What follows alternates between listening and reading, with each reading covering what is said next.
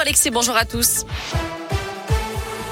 Allez, un point sur le trafic et tout va bien pour le moment. C'est assez fluide sur les routes de la région, mais ça s'annonce chargé dans le sens des départs, notamment sur l'A7 aujourd'hui et demain entre 15h et 18h d'après Vinci Autoroute.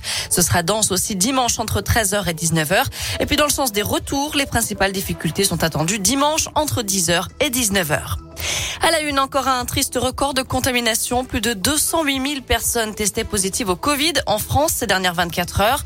Un raz-de-marée selon Olivier Véran, le ministre de la Santé. Plus d'un million de Français sont positifs actuellement au coronavirus et 10% de la population est en cas contact. Des chiffres qui justifient selon lui la transformation du pass sanitaire en passe vaccinal. Le projet de loi a été validé la nuit dernière en commission. Il sera discuté lundi à l'Assemblée nationale, puis au Sénat à partir du 5 janvier et il pourrait entrer en vigueur dès le 15. Pour Olivier Véran, il y a donc urgence car les non vaccinés ont peu de chances de passer entre les gouttes. Fin de citation. Conséquence, le port du masque redevient obligatoire dans les rues de Paris à partir de demain. Un couvre-feu sera instauré à la Réunion à partir de samedi pour au moins trois semaines. Notez que dans l'un, la consommation et la vente d'alcool sur voie publique sera interdite à partir de midi aujourd'hui et jusqu'au 2 janvier midi. Même chose pour les fumigènes, pétards et feux d'artifice. Et puis les bars ou autres débits de boissons devront fermer à 1h du matin pour le réveillon de la Saint-Sylvestre. La suite de notre série rétro 2021. Toute la semaine, Radioscope revient sur les temps forts de l'année. Après les insolites, les événements et les affaires judiciaires, on parle sport ce matin. Sportifs et sportifs d'Auvergne-Rhône-Alpes ont brillé.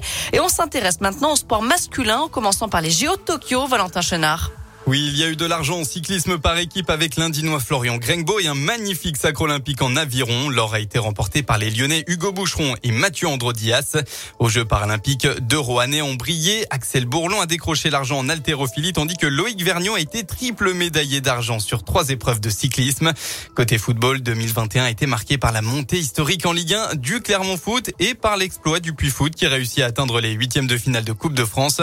En revanche, l'OL et la SSE ont vécu une année Le premier a entre autres subi de plein fouet les récents débordements des supporters lyonnais et a lourdement été sanctionné. Le second est dernier de Ligue 1 à la trêve internationale et a même dû changer d'entraîneur, passant de Claude Puel à Pascal Duprat. En rugby, seuls les changements internes à l'ASM Clermont ont marqué l'année, notamment le départ polémique du coach Franck Azema. En basket, Lasvel a remporté son 20e titre en élite et a même obtenu sa licence permanente en Euroleague. Enfin, en cyclisme, l'Auvergnat Julien Alaphilippe a conservé son titre de champion du monde. On peut ajouter aussi le grand retour du Lyonnais Karim Benzema en équipe de France. Avec lui, les Bleus ont été éliminés en huitième de finale de l'Euro, mais ils ont remporté la Ligue des Nations. Enfin, en basket, c'est la sélection étrangère qui s'est imposée hier soir lors du All-Star Game. Score final 111 à 110 après prolongation. Un show spectaculaire qui a réuni 16 000 spectateurs à Paris-Bercy.